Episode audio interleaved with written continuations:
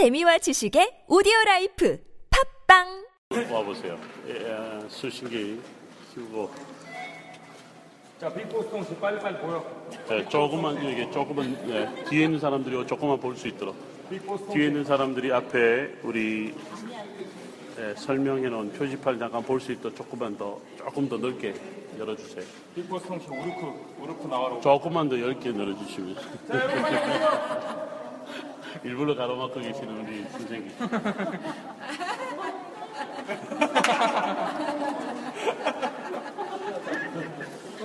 센터 번호 센터 번호.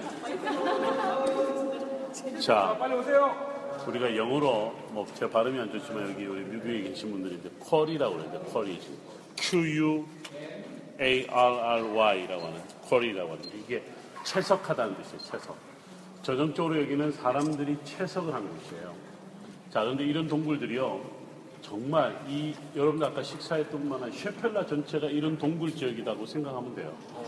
다윗이 도망 다녔던 아들람 굴도 이런 동굴이에요. 물론 그 당시에는 이렇게 크진 않았을 거예요. 사실 제가 오늘 아둘람 굴로 우리가 일반적으로 다, 다 아둘람 굴인데 아둘람 지역이에요. 아둘람 지역에 있는 동굴이다 이 생각하면 돼. 근데 이제 그 중에서 가장 험난한 동굴이 하나가 있어. 거기를 지금 갈까 말까 지금 생각 중인데. 근데 어쨌든.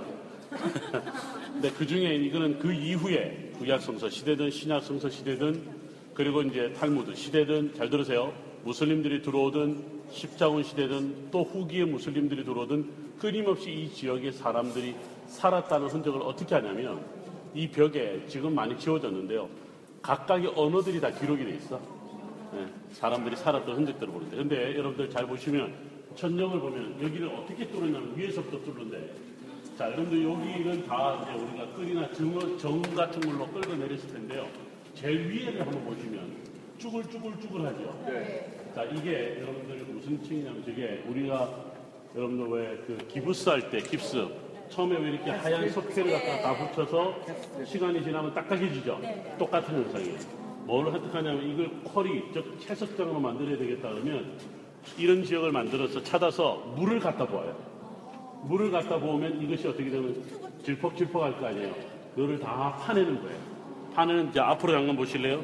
파내는 높, 깊이가 0.9m 정도, 약 1m 정도를 파내려 온다는 거죠. 어느 채석장을 가든 위에서 채석장을 파면 파내려 오는데 저런 것들이 다 발생이 돼요. 저걸 전문적인 용어로 나리라고 해요. 나리. 뭐라고요? 나리. 나리들이 다 발견이 돼요. 그래서 이제 그 다음에 아까 말씀드린 시대별로 더, 더 파고 덜 파고 더 파고 해서 지금 여러분 것은 여러분들 초기에 또는 후기에 무슬림들이 살았던 그런 흔적이 있는 시역인데 자 근데 앞에 그 옆에 그림을 보면 이런 식의 보시는 것처럼 이런 식의 동굴이 형성이 된 거예요. 그래서 이것 때문에 알로 알로 알로 알로 이것 때문에 벨 동굴이다라고 하는 이름이 붙은 거예요. 자, 여러분들 여기는 그야말로 벨 동굴인데 사람이 거주했던 동굴로 보고 있어요. 그런데 어떤 데는 가면요 올리브 기름을 짜는데 비둘기 4천 마리를 사육하는데 기가 막힌 것들이 많아요. 그래서 이 셰펠라 지역은 의외로 왜 이렇게 사람들이 살 수 있나 할 때 지형적인 특징을 얘기했는데 자, 잘 들으세요. 예루살렘, 즉 유다 산지 비가 내리면 비가 내리면 비 무려 80%가 서쪽으로 흘러요. 이쪽으로. 20%가 반대편 유대 광야로 흘러요. 잘 들으세요. 유대 광야로 흐르는데 재밌는 것은요. 이 서쪽에는 홍수가 일어나지 않아요. 20%밖에 흐르지 않는 유대 광야가 우리 봤던 유대 광야는 홍수가 일어나. 왜 그럴까?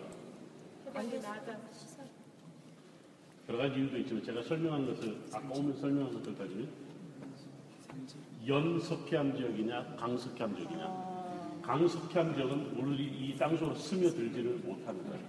전부 다 그대로 표면을 따라 다 흘러가고 굉장히 여러분도 어제 봤죠. 800에서 마이너스 400이에요. 이게 격차가 엄청난 거야. 그 물이 스며들 공간이나 시간적 여유도 없다는 거지. 근데 이쪽 지역은 완만하면서 특히 이 셔펠라가 마침에 이러는 거예요. 와, 저기 바다가 있다, 와, 내려가다가 갑자기 이 지역이 평평해지면서 해안까지 가는데 또 시간이 걸리는 거예요. 바로 이제 이 지역이 바로 셔펠라 지역인데 물들이 다 이쪽으로 모이는 거야. 모이는데 홍수가 일어난 게 아니라 왜 홍수가 안 일어나냐면 전부 다 석회동굴로 다 들어가는 거야. 이 지역. 그래서 이 지역에는 사람들이 모여 살 수밖에 없었다는 거예요. 블레셋이 여기를 호시탐탐 노려. 블레셋이 호시탐탐 노리는데 그러다 보니까 이제 이곳에 누가 살았냐면 여기는 이스라엘 사람들이 초기 사람들이 여기까지 내려요. 잘 들으세요. 보통 사람들은 이스라엘 사람들이 초기는 다 산지에 살았어요. 산지에 살다 보니까 먹고 살기 힘들어. 그래서 이 사람들이 어디로 사람들이 펼쳐져 나가냐면요. 북쪽은 우리가 갈릴리 호수에서 요단강을 기억해 봅시다. 갈릴리 소- 호수의 요단강 생각해, 보면 거기서는 동쪽으로는 뻗어져 나갈 여유가 있어요. 왜? 요단 동편 산지가 있어. 요단 계곡을 통해서 여러분들 길르아 산지로 나갈 수가 있어요. 실제로 사람들이 살았던 주거지가 발견이 되는데 산지 위에 살았던 U자예요. 히브리어는 헤프인데 U자형의 집터가 산지를 비롯해서 요단 동편 산지 오늘의 요르단 땅으로 집터가 여러 개가 발견이 돼요. 그런데 유대 광야 쪽으로 내려오면 이쪽은 집터가 발견이 안 돼. 왜냐하면 살 수 있는 동네가 없으니까. 근데 어디로 반대로 이 사람들이 저기 확장해 나갈까? 서쪽인 거지.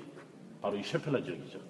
그래서 이제 산지 위로 산지를 따졌을 때 사마리아인이 에브라임인이 베냐민 우리 어제 그저께 다녀왔던 데는 요- 요르단 쪽으로 뻗어나가고 이스라엘 초기 사람들은 이 남쪽 유다 광야인 사람들은 서쪽으로 뻗어나가는데 뻗어나갈 수가 한 뻗어나가는데 한계가 있어. 왜? 블레셋이 있으니까. 지리적으로 여러분들이 그걸 잘 이해를 하면 그래서 어쨌든 여기 초기 이스라엘 사람들이요 많이 살았던 형태다. 지금 여러분들 저기 여기가 바로 뭐냐면 람보가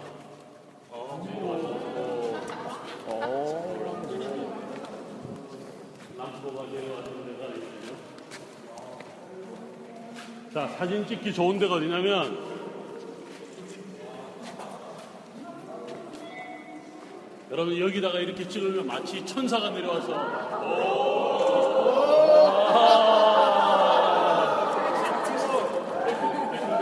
60명이 다 해야 될 텐데. 60, 60명이 다 해야 될 텐데.